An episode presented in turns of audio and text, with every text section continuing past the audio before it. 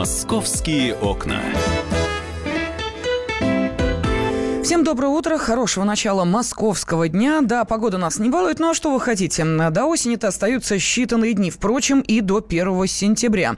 Несложно предположить, что одно совпадает с другим. Э, один праздник – это, естественно, День знаний, начало учебного года, ну а второй – это начало осеннего сезона. Так получилось, что в этом году совпали эти два события еще и с третьим праздником. Речь идет о Курбан-Байраме. Да, считается одним из главных исламских религиозных праздников отмечается во всем мусульманском мире. И э, именно по этому поводу разразились нешуточные страсти. В чем они заключаются? Ну, в том, что жители, э, например, района Мещанский у- уверены, что совместить школьные линейки и Курбан-Байрам невозможно. Да, вот так получилось, что впервые за время существования вот этой обновленной главной соборной мечети в Москве на улице Дорова мусульманский праздник Курбан-Байрам совпал с Днем знаний. И тот, и другой в этом году состоится 1 сентября. И вот это совпадение стало предметом спора для э, родителей учеников. И э, теперь э, выясняется, все-таки пройдут ли школьные линейки 1 сентября или их перенесут на другой день. Вот более подробно мы сейчас и обсудим эту тему. На связи с нашей студией специальный корреспондент «Комсомольской правды» Дина Карпицкая. Дина, доброе утро, добрый день, здравствуй. Доброе утро, доброе утро. Да, действительно, вчера вот а, вдруг неожиданно это все как-то вскрылось, да, мусульмане мусульмане давно знали, что у них 1 сентября, а не, не мусульмане вот только что узнали, в том числе жители Мещанского района. Дело в том, что эти жители, они живут рядом с мечетью, они уже видели, как проходят эти праздники. Я в двух словах объясню, я вчера со многими пообщалась, да, вот. А, то есть мечеть вмещает 15 тысяч человек, но приходит обычно на эти праздники до 100 а в этот раз обещают даже 150, вот, по прогнозам самих э, Совета муфтиев России. То есть все эти люди, которые не помещаются внутри, они располагаются на близлежащих улицах с ковриками молильными, транслируют по громкой связи э, то, что происходит в мечети, да, сама служба, и они там все дружно молятся. Угу. Такие дни, дни больших праздников, они проходят два раза в год. А, там все улицы перекрываются, здесь лежащие, они просто становятся пешеходными, полиции перекрываются. Ну, то есть жители, видя все это и зная, как это происходит, естественно, что, ну, понятно, что если эти тут молятся, а тут дети пойдут, как бы все это смешается, будет непонятно что. Поэтому они вот сами начали переживать, бить тревогу, обращаться к директору, там рядом с мечетью есть школа 2107. Школа состоит из пяти школ, в частности, четыре из них прям совсем рядом там находятся. Вот что делать и как быть?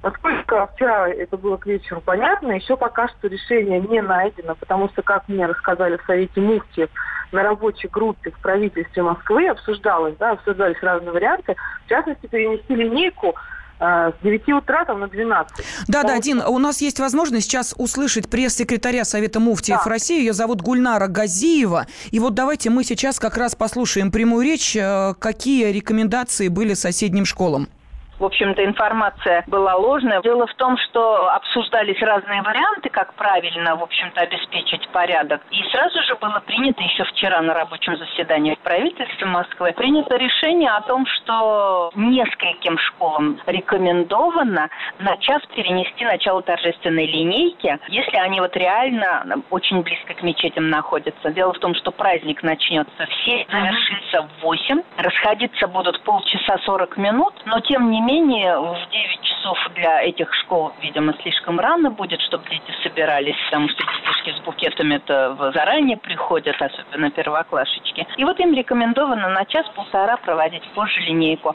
А такое совпадение, я не знаю, оно раз в сто лет или еще реже происходит, потому что празднование мусульманских праздников идет по лунному календарю и сдвижка ежегодно на 11 дней. Ну вот мы сейчас слышали пресс-секретаря Совета Муфтиев России Гульнару Газиеву.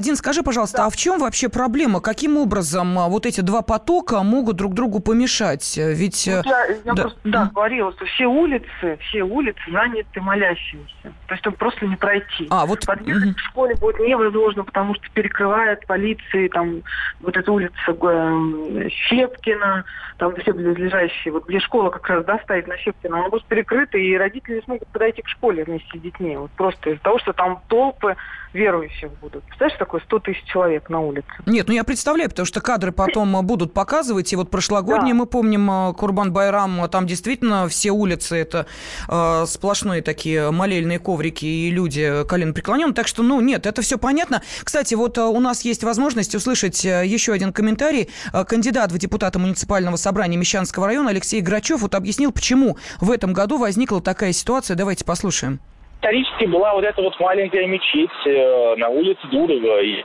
когда остались московские татары, и все было прекрасно. Потом, получается, вот построили эту большую соборную мечеть в 15 году. И фактически вот э, никто из жителей района, с кем я общался, на опять-таки из адекватных, не против самой этой мечети, и там мусульманы, праздников и так далее. Люди просят только одного, чтобы, поскольку мечеть рассчитана, если я правильно помню, на 15 тысяч верующих, чтобы э, руководство мусульманского вот сообщества как-то регулировало численность мусульман. То есть, чтобы не было того, что а, в итоге реально перекрываются улицы, ну, там вот проблемы на проспекте Мира, выхода из метро, и, и радиальная, и кольцевая, а, перекрываются Мещан, э, улицы Мещанского, Гелеровского и Щепкина полностью. Перекрывается улица Дурова, перекрываются, естественно, полицией и сотрудниками ДПС, но перекрываются они именно потому, что верующих настолько много, 15 тысяч поместится внутри, а 80 тысяч будут молиться на ковриках прямо на улице, на тротуарах, на проезжей части. Да, это каждый год. В этом вся проблема, что люди фактически не могут выйти из бара. Они против вот этой массовости. Они, они просят, чтобы руководство духовенства мусульман а, старалось регулировать численность вот именно верующих, при, при, приезжают в соборную мечеть. И чтобы не было вот этой вот массовой молитвы на улице.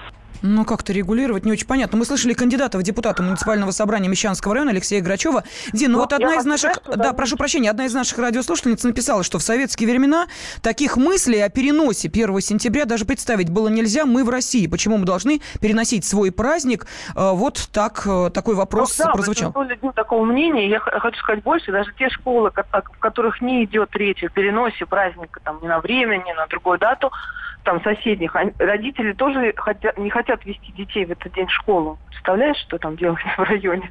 То есть они боятся, вот улица Васнецова, например, они не хотят идти в школу, говорят, а у нас там будет много народу, просто большие толпы. Ну, такая история. Но мне кажется, что перенос по времени это наиболее оптимальное решение, потому что и дети пойдут 1 сентября, немножко угу. попозже, и даже лучше там выспятся. Ну, конечно. После 12, допустим, устроить тоже торжественную линейку, и э, дети и действительно сам, придут да. выспавшиеся, и родители, все нормально. Все равно отпрашиваются родители в этот день с работы, конечно, это ясно. Конечно. Москва большой город, и доехать все равно за час да, до работы не успеешь, даже если ты в 9 начнется линейка, все равно опоздаешь. В любом случае полдня рабочих потеряно.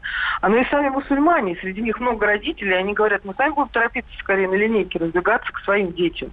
Они не будут там задерживаться и толкаться на этих улицах около мечети. Они действительно помолятся и в течение часа разъедутся. Процедура вот этих разъезда, у них очень налажена. И все приезжают уже с билетиками обратно на метро, например, чтобы давки не было указ, да.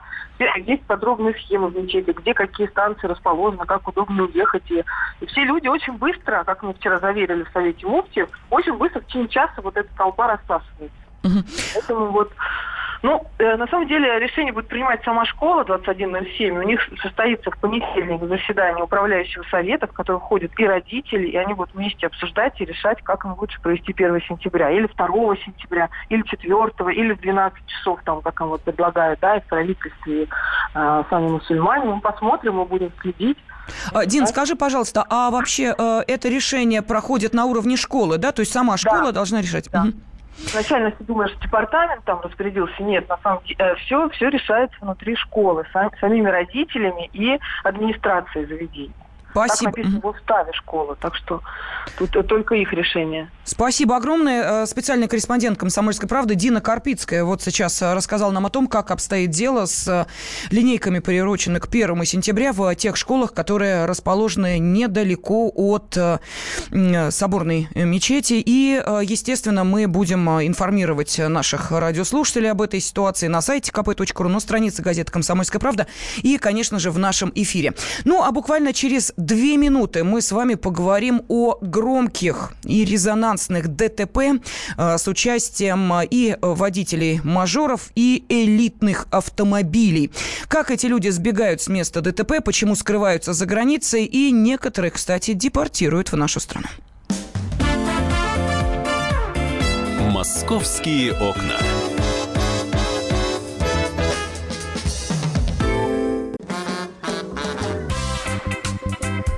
И в России. Мысли нет и денег нет. И за рубежом. Да хоть на Луне. Как же ты не дурачина, братец, если у тебя много сантиков, а ты в тюрьму попал. Деньги правят везде.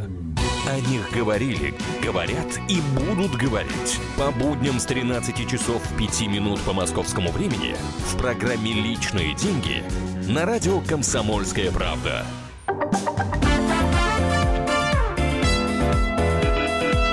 «Московские окна».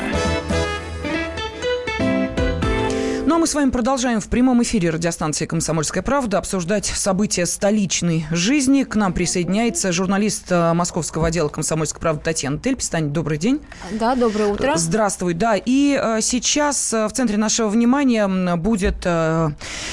э, то самое ДТП, которое произошло 13 декабря 2016 года на Бауманской улице, когда люксовый «Мерседес» перемахнул э, на встречную полосу и вылетел на тротуар, по которому шел 27-летний Юра Карпов. Э, И, как мы понимаем, к сожалению, э, не удалось избежать столкновения. Трагедия произошла, человек погиб. Как развивались события дальше? Тань, ну, я думаю, что, может быть, освежить в памяти вообще обстоятельства этого э, ЧП. А, да, когда все это произошло, конечно, очень бурно обсуждали эту аварию, потому что, ну, а, в принципе, пешеходов-то у нас сбивают по-хорошему. Да, каждый день как-то цинично звучит.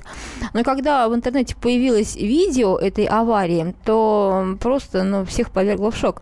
То есть там на видео четко, ясно, идет по тротуару по тротуару идет Юра. А, Этот Мерседес в потоке машин, получается, он на бешеной скорости несется навстречу Юрию. Затем Затем а, машину вдруг резко разворачивает а, задом, и задом же она вылетает на тротуар. Вылетает на тротуар, и, ну, фактически как оловянного солдатика она подбрасывает э, Юру.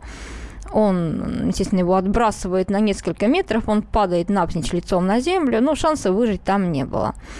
А как дальше ведет себя этот автомобиль, точнее те, кто в нем находится, те, кто в нем находился? Он останавливается, из машины выходят двое. А, Со стороны пассажира выходит э, человек в черной куртке, а с водительской стороны э, мужчина в чем-то белом, там свитер, жилетка, то есть все это на камерах э, хорошо читается. Они под- подходят, смотрят на лежащего человека, разворачиваются, идут обратно к машине, спокойно, абсолютно спокойно. А, тот, который в черном, достает из салона свои вещи и просто уходит. Потому что там уже в это время начали собираться люди, но людей, естественно, тоже был шок. а, Вот, э, не смогли сразу сориентироваться. Он спокойно уходит.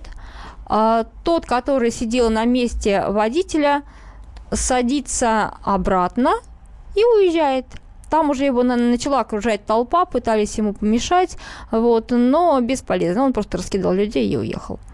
А что происходит дальше? Происходит следующее. Полиция нам объявляет, что оба участника, ну, предполагаемые там эти виновники устанавливаются, они с места происшествия скрылись. Эту машину э, через некоторое время находят там неподалеку, брошенные в Орликовом переулке. А, Есть информация, что там были в салоне стерты все отпечатки Мгм. пальцев, но полиция этого официально так и не подтвердила. А, Затем опять же шли разногласия. Сначала полиция говорила, что она задержала владельца машины, а, его опросила и отпустила. А затем они вот мне говорили, что мы вообще никого не задерживали, эти оба двое сразу куда-то сбежали. Кто оказался владельцем? Владельцем у нас оказался тот самый мужчина в черной куртке, который сидел на пассажирском сиденье, предприниматель Карен Губасарян, 28 лет. Он владел строительной фирмой а, «Нева». Э, Фирма занималась благоустройством городских улиц. Они регулярно выигрывали госторги, э, мастили плиточку, там ремонт зданий делали. Плюс еще у него был бизнес, связанный с торговлей продуктами. Э, человек, который сидел за, его, за рулем его машины, это его друг. Его друг Александр Ломов, его ровесник, тоже 28 лет, тоже бизнесмен. Собственно, а, как изначально говорил полиция, Губасарян заявил, что я не знаю, кто сидел за рулем моей машины. Угу. Я в тот вечер подвыпил, вот, и э, попросил просто первого встречного меня подвести. Но это же да. опровергают показания, ну, в смысле, видео, видео камер, видно, конечно. что они я... переговаривают, да. Ну, то есть, вот, э, собственно-то. И там потом уже стали, когда журналисты, мы стали с... раскручивать эту историю, мы выяснили, что у того же Губасаряна был с этим Ломовым совместный бизнес, э, с Ломовым и с его женой Элиной. То есть они были хорошими друзьями и, и партнерами по бизнесу. Mm-hmm.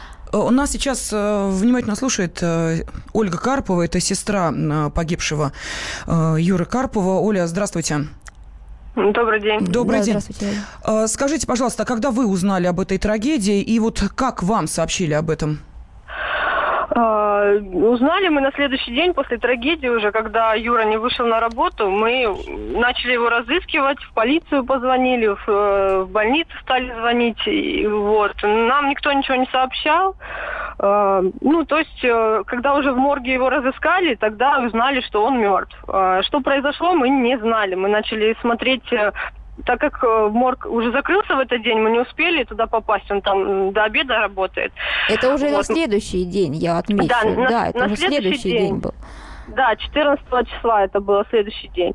И, э, то есть, э, мы стали смотреть в интернете, увидели статью, что был сбит на Бауманской улице пешеход 89-го года рождения. И так мы ну, догадались, что это был он. То есть к концу дня мы уже видели это видео, которое было выложено с э, трагедией. И только на следующий день мы попали к следователю, где нам уже все рассказали. То есть с нами никто не связывался, не звонил, ничего не говорил. То есть мы сами все выяснили, узнали, что произошло, как, где. Уже потом Оля, Оля, а телефон следователя, э, подскажите, где вам сказали вообще, как можно связаться со следователем? А, ну, когда мы приехали в морг, э, нам, э, ну, во-первых, почему-то ну, нам, нам не могли выдать документы, потому что сказали, что не было документов при Юре, хотя он с собой все время носил паспорт, и тем более в тот день он направлялся в Бауманский университет, и он просто нужен был, чтобы туда пройти. Вот. И нам сказали, документов не было. Ну, я сразу стала возмущаться потому что такого не может быть. Они сказали, вот чемоданчик у следователя, вы к нему езжайте и там вскрывайте, разбирайтесь сами, ну, мы вам не можем выдать документ. Нам дали телефон следователя. После этого мы сразу же поехали к следователю, естественно, там э, в, в чемоданчике сразу же паспорт мы нашли, когда открыли его. Оля, скажите, как, как себя вели полицейские изначально? То есть, как они с вами, что они вам говорили? Мол, там не расстраивайтесь, все мы там найдем, дело вот уже возбудили. Вот как, как они себя вели? Э, ну, изначально они себя вели очень активно, как нам показалось. Мы даже сначала не поняли, почему они пытаются, ну, как-то так вот сказать, что все под контролем, мы работаем. Ну, потом уже, когда выяснилось, что видео вроде как пытались не приобщать к делу, может быть, из-за этого они так взбудоражились. Когда мы там были, они нас уверяли, что уже практически установлена личность водителя, потому что они уже там по своим каналам э, обнаружили, что это был, ну, кто, кто, кто этот э, Ломов. Ну, фамилию они не называли, они просто говорили, что мы там в социальных сетях э, уже узнали, кто он, там свидетели уже допрашивают, при нас допрашивали тоже свидетелей. Э, ну, у свидетелей тоже были видеодоказательства, то есть э, свидетели тоже снимали на телефоны люди, которые там были. Вот, и сказали, что уже, ну, буквально осталось вот сейчас вот, э, ну, мы уже типа знаем, кто это, надо вот только его вот сейчас вызвать э, на, на допрос, он не придет, и мы его сразу же вот буквально там чуть ли не завтра объявляем э, федеральный розыск. Но этого так и не произошло в ближайшие дни. Ну, а семья Ломова с вами на связь выходила, или, может быть, он сам, или кто-то из э, виновников этой трагедии? Э, ну, выходите на связь семья Ломова, точнее его жена, э, пытались в мае только, то есть спустя уже полгода практически после трагедии. Жена Ломова, видимо, уже когда они почувствовали, что надо как-то готовить свою защиту, обороняться, ну, то есть не из каких-то там душевных побуждений, сожалений, они пытались, э, ну, на- написала она мне письмо в социальной сети, потом по обычной почте прислала мне Как я письмо. поняла, Оля, Оля, как я поняла, она не, да даже не то, что там извинялась, да, она оправдывала его, что он там вроде как расстроенный был в тот вечер. Да, там было написано, что он не стритрейсер, это все неправда, что у него нет никаких богатых, влиятельных родителей, он обычный человек, э, там и дорога была скользкая, ну, в общем, сплошное вранье было там написано. Ну, видимо, такой, такой текст письма кто-то посоветовал им написать, чтобы как-то ну, для галочки, что пытались они с нами связаться, но вот не получилось. Хотя это надо было делать раньше. У нас буквально минута остается, Оля. э, Вот когда Да. пришла эта информация, что Ломова не только нашли в Мюнхене, но и задержали, экстрадировали в Москву, вы почувствовали какое-то удовлетворение вот сейчас? Э, Ну, удовлетворение будет, когда уже наказание он понесет. Пока что, ну, немного легче стало в том плане, что появилась надежда, что все-таки накажут его по закону. Но вы уверены, что это он был за рулем? Да, конечно, это на видео видно его лицо, и как-то Какого- он не отказывался от Какого наказания вы хотите для Александра Ломова?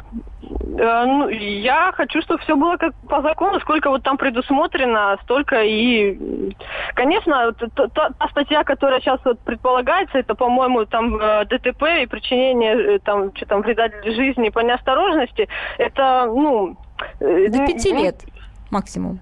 да, до пяти лет. На самом деле, когда человек садится за руль и намеренно ну, нарушает правила дорожного движения, мы все это видели на видео, то, э, мне кажется, должна быть гораздо более суровая мера наказания. Спасибо. Но Московские окна.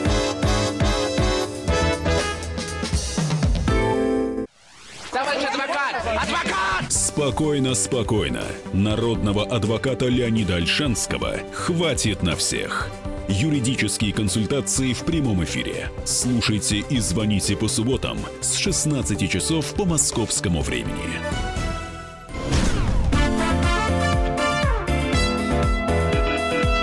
Московские окна.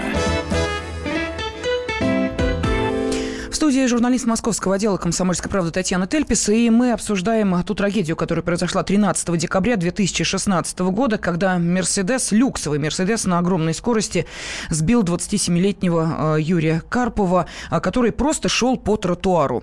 И э, вот, Тань, мы сейчас буквально несколько минут назад общались с сестрой погибшего, ее зовут Ольга, она сказала, что вышедшая спустя полгода с ними на связь супруга Ломова, а именно он находился за рулем этого Мерседеса, сказал о том, что муж у нее законопослушный, э, что он вообще не гоняет. Это такие обстоятельства. А вот что действительно э, было в тот день? Может быть, э, дорога мокрая, может быть, ливень стеной, может быть, не справились с управлением. Что произошло? А нет, там не было ни ливня, ни какого-то ужасного гололеда. А, Отмечу в двух словах, что погибший Юра Карпов, он инженер, парень, инженер простой.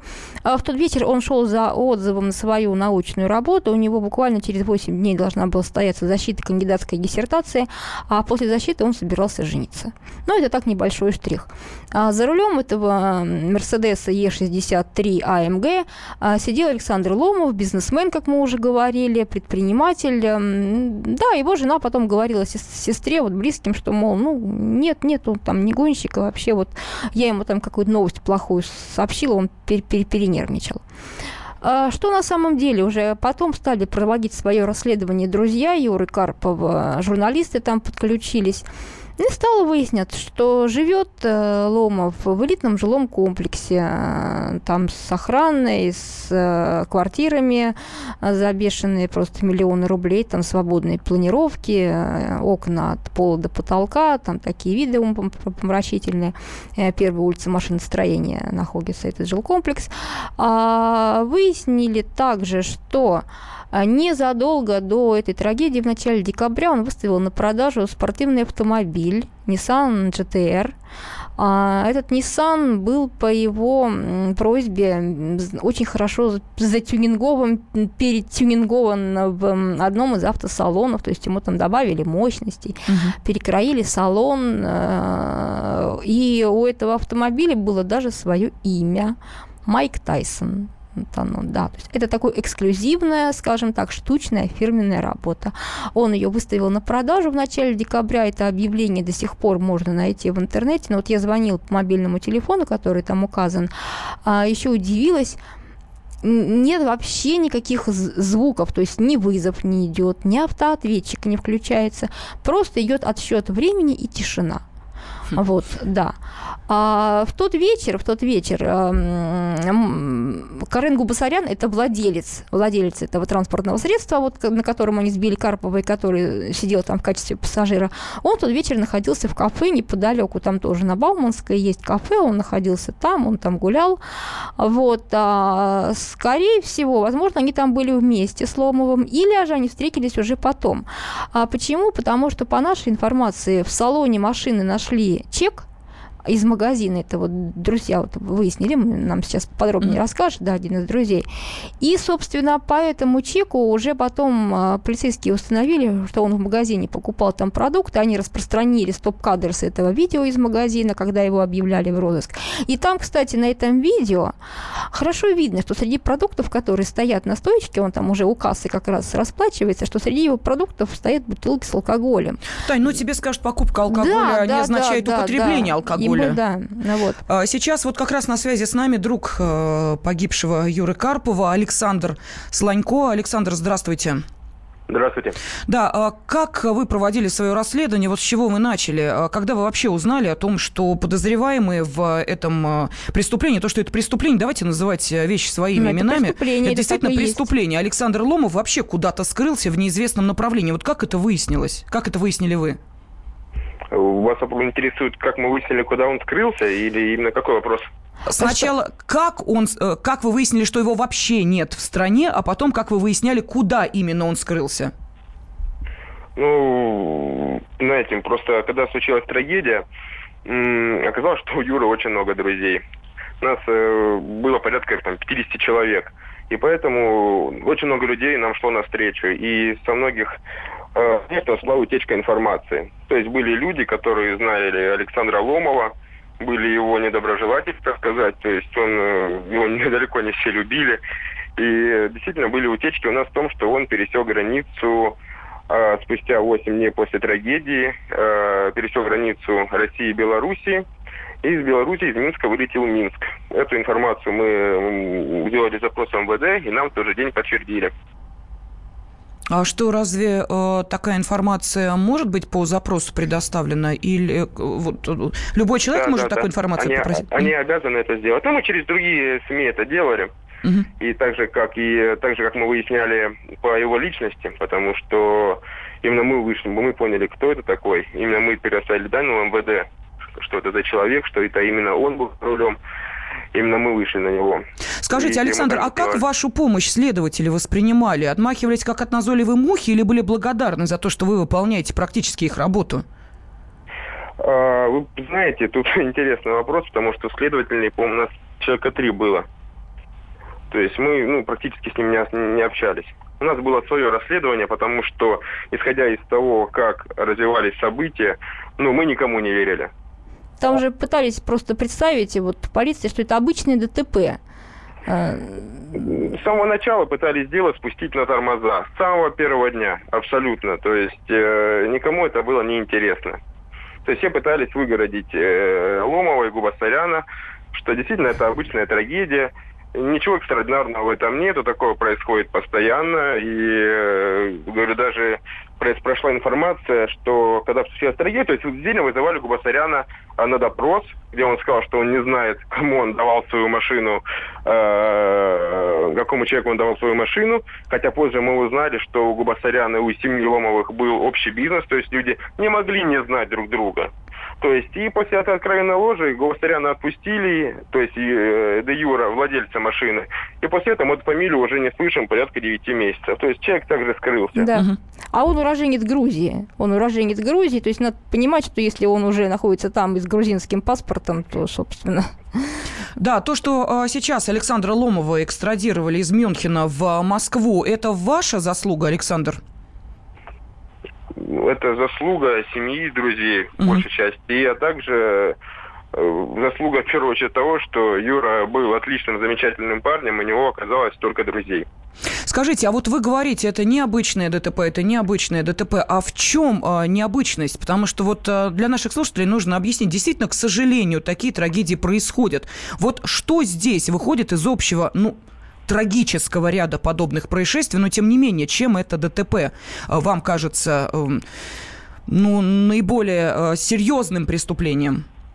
Я бы назвал даже дело не необычным, а резонансным. Угу. То есть, э, в первую очередь, то, что сбили человека, сбили насмерть, не оказали ему никакой помощи, потому что непонятно было, человек живой, нет вообще, ну, после, после трагедии. И э, человек скрывается, убийца скрывается с места, и мы о нем просто забываем. И дело спускается на тормоза, по-моему, это ну, действительно необычно. Угу. То есть так не должно быть.